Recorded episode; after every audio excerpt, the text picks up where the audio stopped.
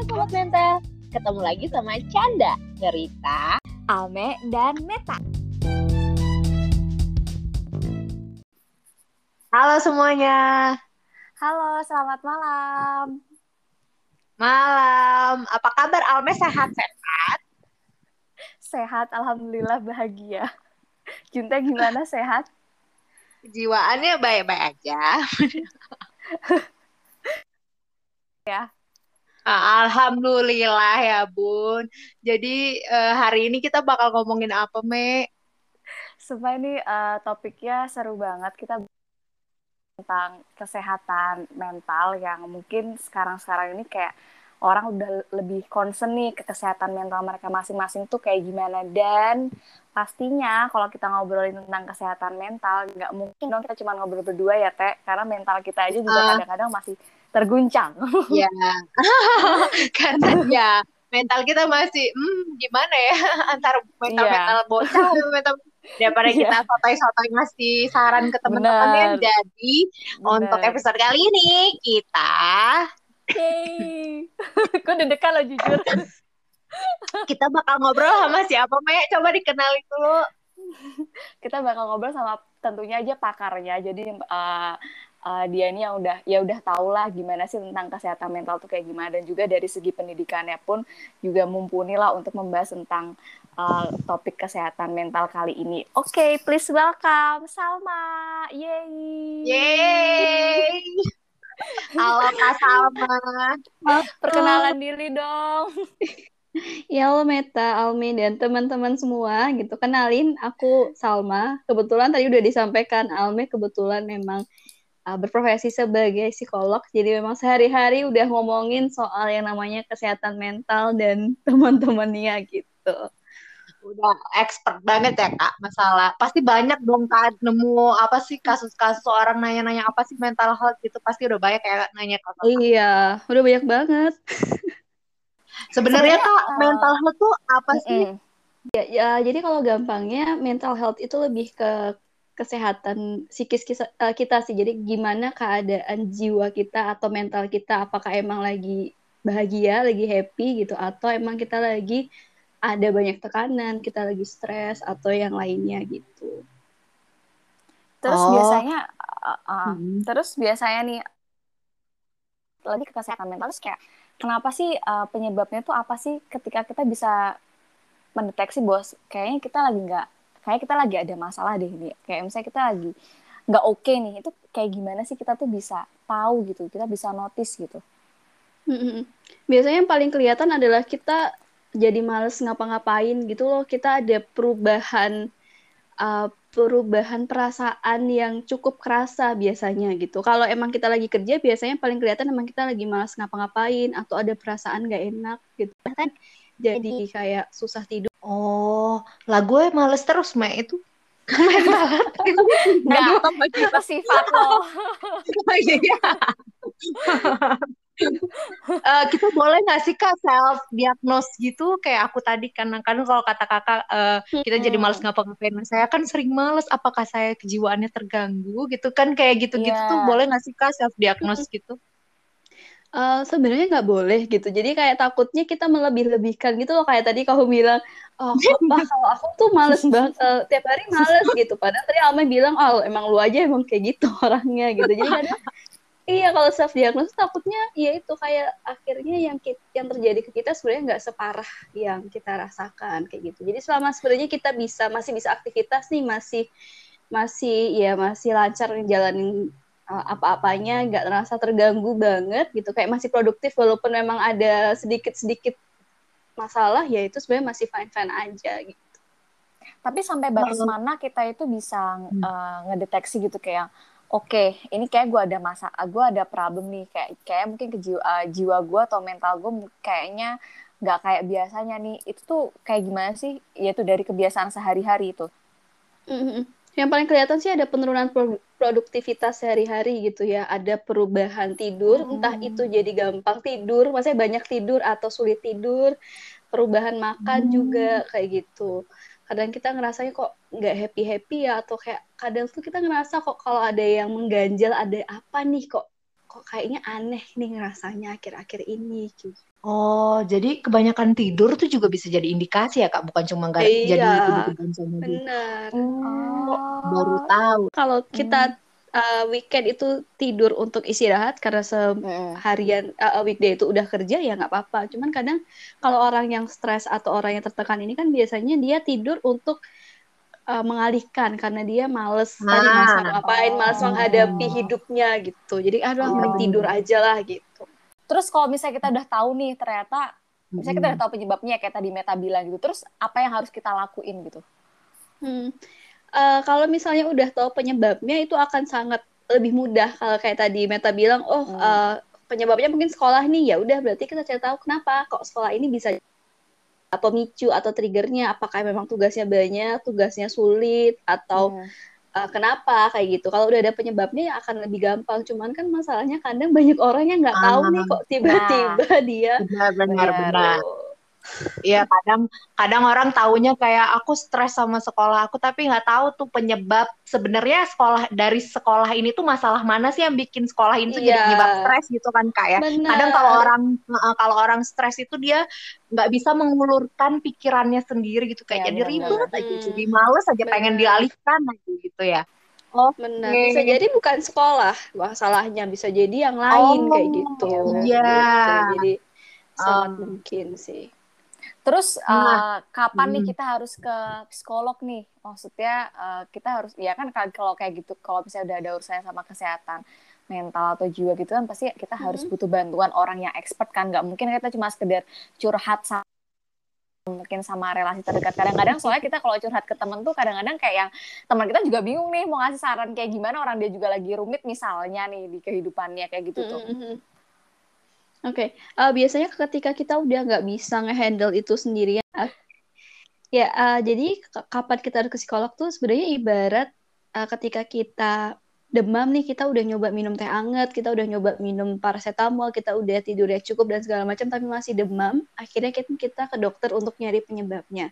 Gitu juga ketika kita ke psikolog, akhirnya ketika emang kita udah nggak bisa ngehandle lagi, kayak kita udah nyoba cerita, kita udah nyoba ngalihin, kita udah coba nyari hobi dan segala macam, tapi kok perasaannya itu masih muncul, masih ngerasa nggak enak, sedih dan segala macam, mungkin itu memang saatnya mencari bantuan profesional untuk uh, mencari tahu lebih lanjut nih kenapa penyebabnya gitu.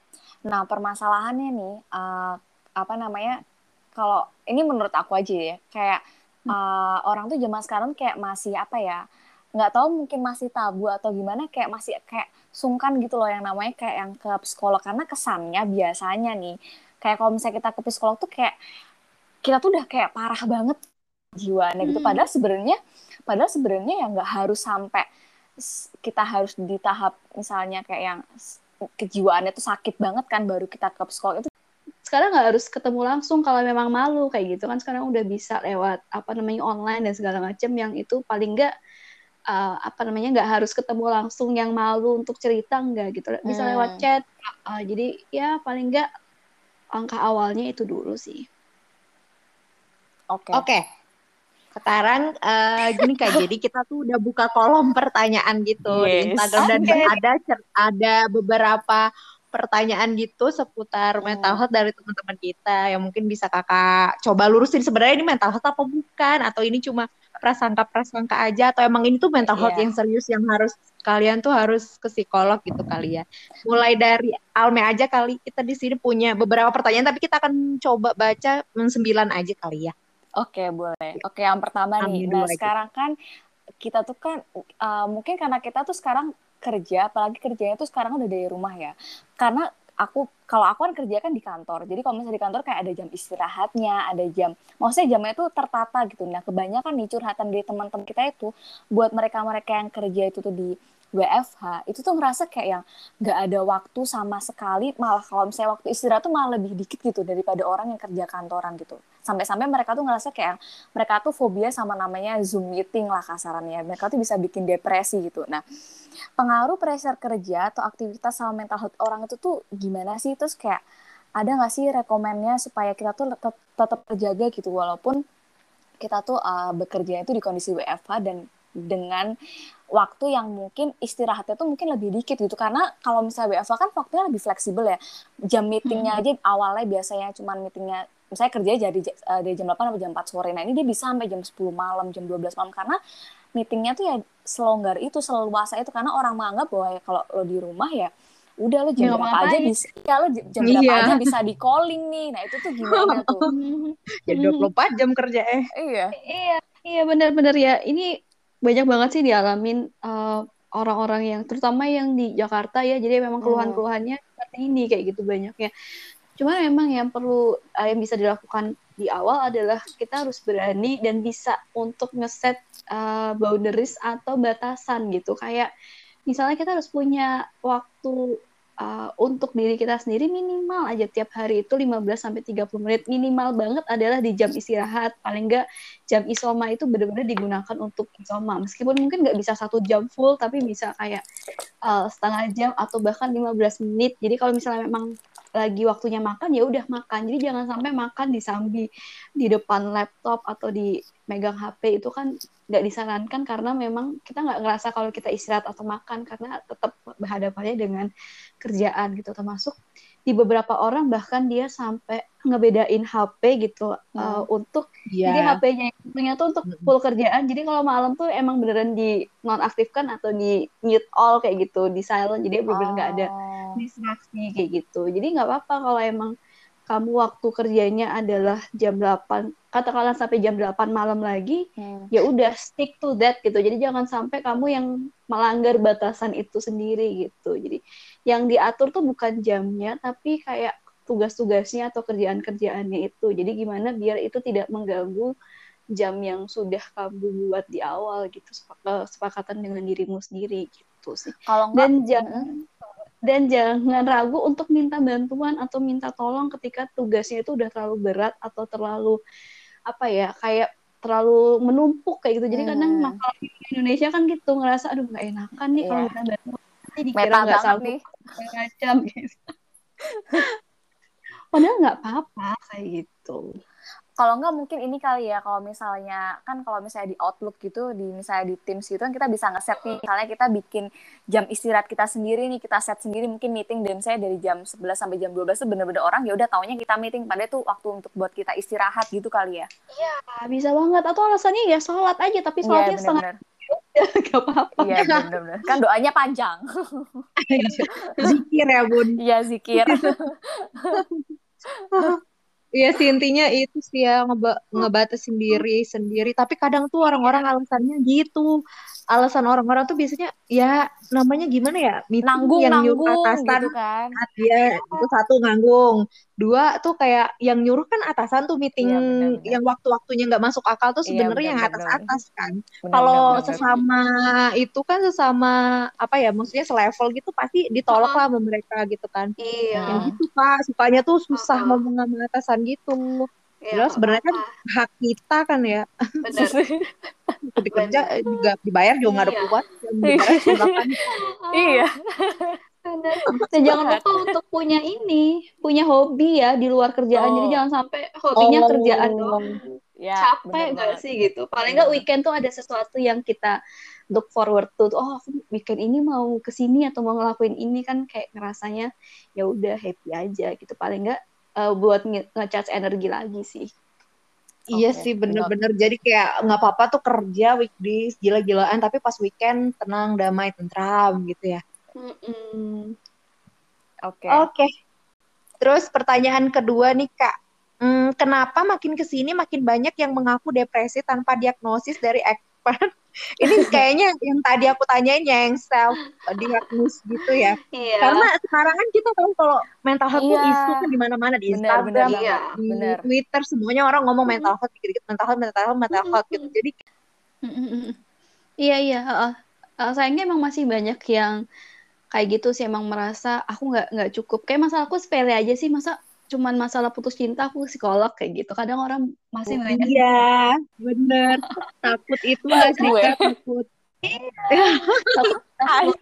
Takut apa sih? Ma atau apa, apa sih takut gitu. malu? Ah uh, bener takut dijudge. Hmm. iya. Kayak masalah aku enteng banget deh kayaknya gitu. Bener Padahal banyak, banyak sekali yang sebenarnya uh, masalahnya ya seputar itu-itu aja. Cuman masalahnya kan bukan seberapa besar masalahnya, cuman lebih ke seberapa mengganggu itu ke hidup kalian, ke diri kalian gitu. Kalau udah sangat mengganggu sampai sakit fisik, sampai nggak bisa ngapa, maksudnya sampai nggak bisa ngapa-ngapain dalam artian malah gitu. Padahal kayaknya ini dari dulu aja. Dari dulu iya. udah kayak gini, tapi baru sekarang aja kayaknya. Iya, iya. Aku juga bingung sih kenapa baru ke blow up sekarang. Iya, iya karena emang apa makin masif ya untuk informasi dan segala macam dan apa ya kayak ya ibarat kalau kita sakit fisik kita tinggal Google dan keluar ya gitu juga dengan kondisi ini. Jadi kadang kita tinggal Google uh, peras kenapa ya kalau aku sedih berkepanjangan terus munculnya depresi dan segala macam hmm. dan kita kan ngerasa wah aku depresi nih jangan-jangan uh, ya udah stigma stigma itu sih akhirnya gitu. Nggak dan tambahan itu sekarang tuh kayak nggak tahu sih uh, kayak banyak orang yang kadang-kadang kayak mereka tuh berani gitu loh kayak mengekspos bahwa gue tuh bipolar. Sebenarnya Wah, itu iya kan gue kayak beberapa kali tuh kayak sesuatu yang harus ke psikiater gitu gak sih nah, bukan itu, yang psikolog ya, lagi nah iya, itu iya. karena kan Tau beberapa sih kali udah ada beberapa iya beberapa obat. kali beberapa kali itu kan kayak uh, misalnya kita buka Instagram gitu ya misalnya kayak kita lihat kayak yang uh, ada orang nih mengaku bahwa dia bipolar gini sebenarnya itu tuh emang bipolar tuh kayak gimana sih maksudnya kayak ya mungkin mungkin dia tahu dia bipolar mungkin karena dia juga udah mungkin ke psikolog juga kali ya kita juga nggak ngerti sih. Kalau beda beda kan kak. Jadi ada beberapa penyakit penyakit itu yang dia itu yang kalau harus mi sampai minum obat misalnya schizofren, mm bipolar mm itu udah bukan mm -hmm. itu lagi kan. Maksudnya itu udah ranahnya ke psikiater ke dokter gitu kan kak. Mm -hmm. Iya, jadi kalau di psikologi itu sebenarnya sama mirip sama kedokteran. Jadi kayak misalnya gejalanya demam gitu kan, terus mm -hmm uh, bisa bisa kemungkinan beberapa penyakit gitu juga. Kalau kayak di kami mungkin gejalanya sama-sama malas melakukan aktivitas tapi memang harus digali lebih lanjut untuk riwayat dan segala macam. Sehingga memang apa ya antara satu uh, diagnosis sama diagnosis lain tuh kadang emang slightly different aja kayak gitu. Hingga akhirnya memang uh, di di apa ya disarankan untuk lebih baik kalau mau tahu diagnosis itu ke uh, psikolog secara Expert. langsung. Uh, expertnya. Tapi kalau emang kamu mau uh, healing sendiri atau kamu mau memperbaiki diri sendiri fokusnya ke uh, keluhannya kamu aja gitu. Jadi misalnya keluhannya adalah sulit tidur gitu ya nggak uh, bisa tidur mm-hmm. ya mungkin kamu googling aja gimana caranya biar bisa mudah tidur atau mengatasi insomnia gitu. Jadi nggak usah nggak usah langsung googling uh, kenapa ya aku susah tidur atau ah, apa ya diagnosis dari apa yang aku rasain ya sebenarnya nggak nggak usah ke sana. Banget kayak gitu kayak untuk apa sih kita tahu diagnosisnya sendiri? Nah, gitu bener, kan lebih bener, lebih bener, baik kayak ya udah apa yang bisa dilakukan aja untuk itu gitu. Oke. Okay. oh iya. Get it get it. Oke. Okay. oke okay. Next, ini pertanyaan selanjutnya, waduh udah menyimpang nih ke percintaan ya kan? Kenapa saat ini banyak tadi fenomena perceraian, perselingkuhan? Aduh. tapi tapi tapi beneran kayak yang apa ya? Gua ini nggak hmm. tahu sih uh, apa namanya kalau zaman dulu banget nih ya, zaman-zaman kita SMA atau SMP tuh kayak jarang banget gitu loh kita dengar berita aja deh orang selingkuh tuh kayak jarang banget. Cuman nih kayak semenjak makin sini tuh kayak makin apa ya? Kayak makin banyak itu dan anak-anak muda pun juga banyak yang mengalaminya nih. Nah, itu terus kan sekarang juga banyak tuh yang nikah muda dan segala macam kayak atau juga berujung pisah entah mungkin karena orang ketiga. Karena banyak banget ya ini kasus-kasus orang ketiga ini juga kadang-kadang juga bingung gitu. Kenapa bisa begitu itu tuh gimana sih bisa terjadi fenomena ini? Apa ada apa ada hubungannya kak sama uh, mental Sos ya, sosial pasangan-pasangan gitu. baru gitu kan kan orang baru tuh orang baru apa namanya pas pacaran mah indah-indah masih tinggal sama mak bapak ya. kan nah pas dia tinggal berdua aja nih sama pasangannya tuh mulai kan kebongkar segalanya yeah, jadi yeah. dia depresi. Tidak bisa.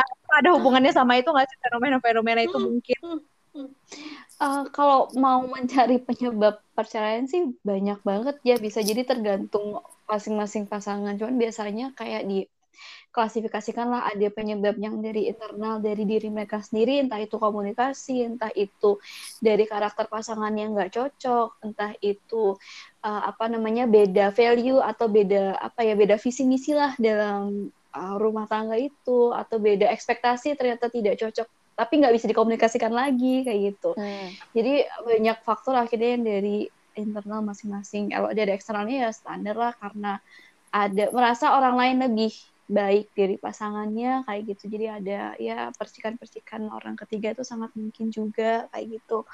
Biasa juga dia kurang mau untuk beradaptasi. Jadi kayak namanya beda kan pacaran sama pernikahan gitu. Jadi mau hmm. tidak mau kan memang harus terus adaptasi ketika uh, nikah gitu. Makanya kalau di Jogja sekarang hmm. sebelum nikah itu sebenarnya di ini se, apa namanya uh, di konseling calon pengantin gitu di puskesmas. Jadi sekalian vaksin dan uh, muter-muter lah itu di puskesmas kayak gitu. Sekalian ke uh, psikolog biasanya ya di ya diwajangi lah gitu.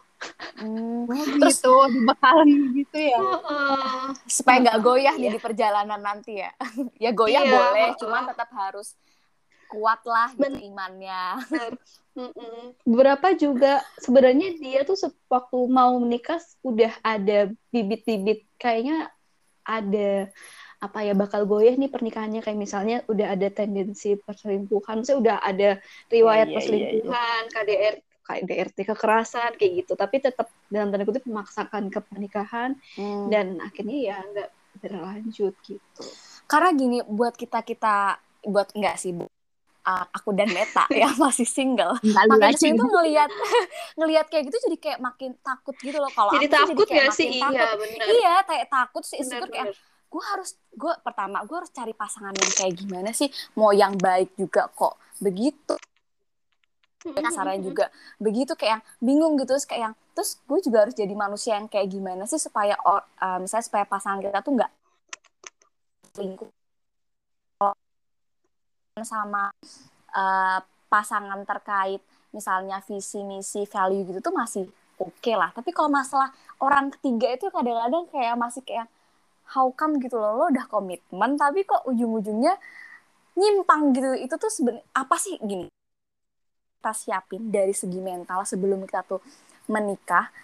Dan pada saat kita tuh menikah tuh kayak gimana sih? Mental apa sih yang harus kita jaga supaya hubungan kita sama pasangan itu selalu baik gitu bumbunya hmm. itu loh resep das itu apa sih bumbu kate masak iya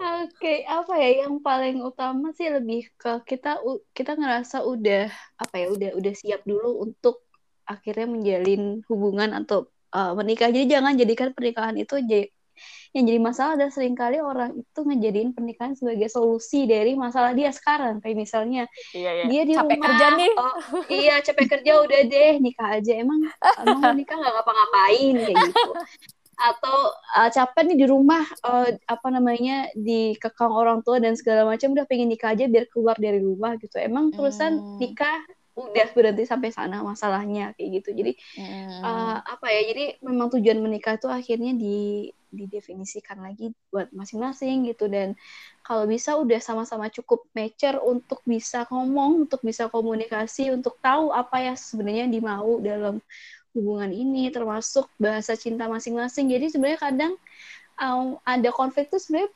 sepele karena bukan sepele sih karena karena ada perbedaan cara nunjukin rasa sayang kadang di situ gitu. Jadi kayak kurang memahami cara pasangan menyayangi dan segala macam jadi miskom kayak gitu kadang.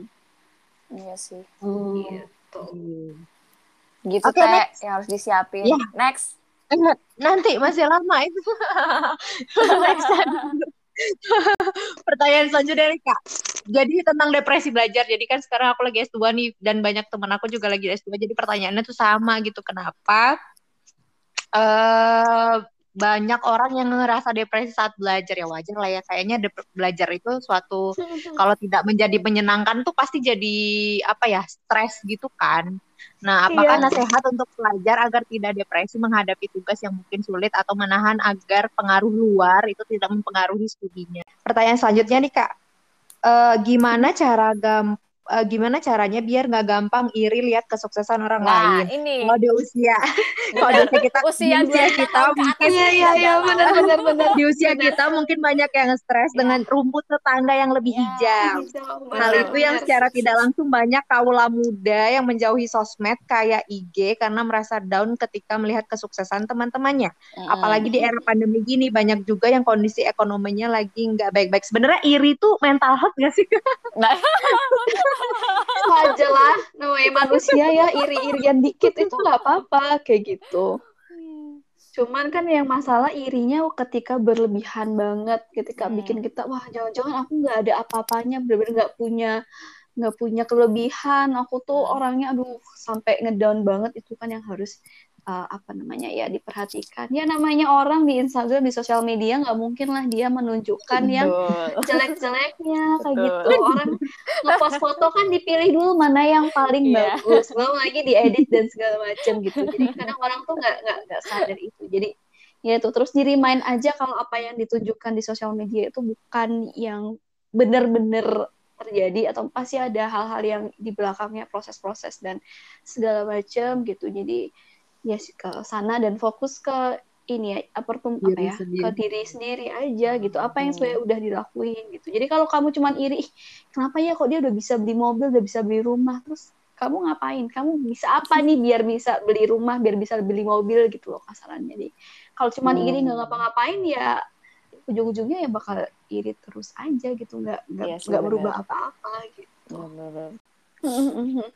Emang uh, kita harus ingat lagi kenapa sih kita mau S2? Kayak tujuannya tuh apa? Apa kayak long term goal kita apa yang mau kita capai dari kita S2 ini gitu. Jadi kayak ada yang ngeboost semangat dulu nih dari kitanya gitu. Hmm. Terus yang uh, terus yang kedua uh, ingat bahwa kita nggak harus nyelesain semuanya dalam satu waktu. Kan masalahnya kadang kita kita sendiri yang suka nunda-nunda atau kita sendiri yang suka apa ya?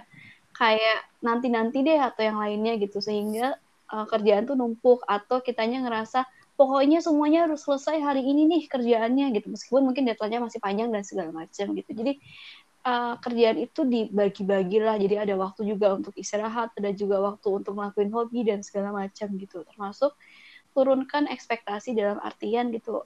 Dalam artian nggak bukan nggak boleh kita punya ambisi boleh tapi jangan terlalu uh, apa ya kalau bisa realistis lah gitu. Jangan sampai kita punya Hmm. ambisi yang nggak realistis kayak aku harus uh, sempurna nih atau aku harus dapet IP 4 terus atau aku harus ini tanpa revisi dan segala macam kayak gitu. Padahal kan yang namanya proses belajar kan pasti banyak salah dan segala macam belum lagi kalau yang namanya S2 kan praktek terjun lapangan di kondisi lapangannya itu kan yang kita nggak bisa kontrol dan segala macam gitu. Jadi ya dinikmati lagi-lagi dinikmati prosesnya cari support yang bagus lah support system yang entah itu teman-teman S2 juga atau teman-teman yang di luar.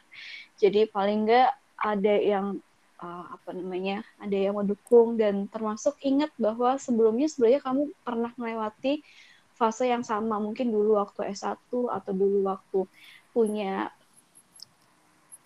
yang ternyata kamu bisa loh untuk melewati ya, masa itu dan sekarang pasti bisa juga sebenarnya gitu. Hmm, iya sih. Ekspektasi tuh kadang-kadang emang Benar. membunuh sih. Iya benar. Mungkin mungkin kita harus ngasih range kali ya. Mungkin saya ekspektasinya kita nilainya um, saya 9 gitu. Kita kasih range lah batas atas sama batas bawahnya berapa. Misalnya delapan Iya. setengah sampai sembilan setengah gitu kali ya. Benar, benar, benar banget. Hmm, jadi nggak harus 10 terus gitu ya hidupnya. Iya benar-benar. Ya iyalah Hmm. gila banget tuh kalau sampai 10 terus ya. Juga bingung. Ya kali kan ada orang seambis itu. iya, ya itu serem sih.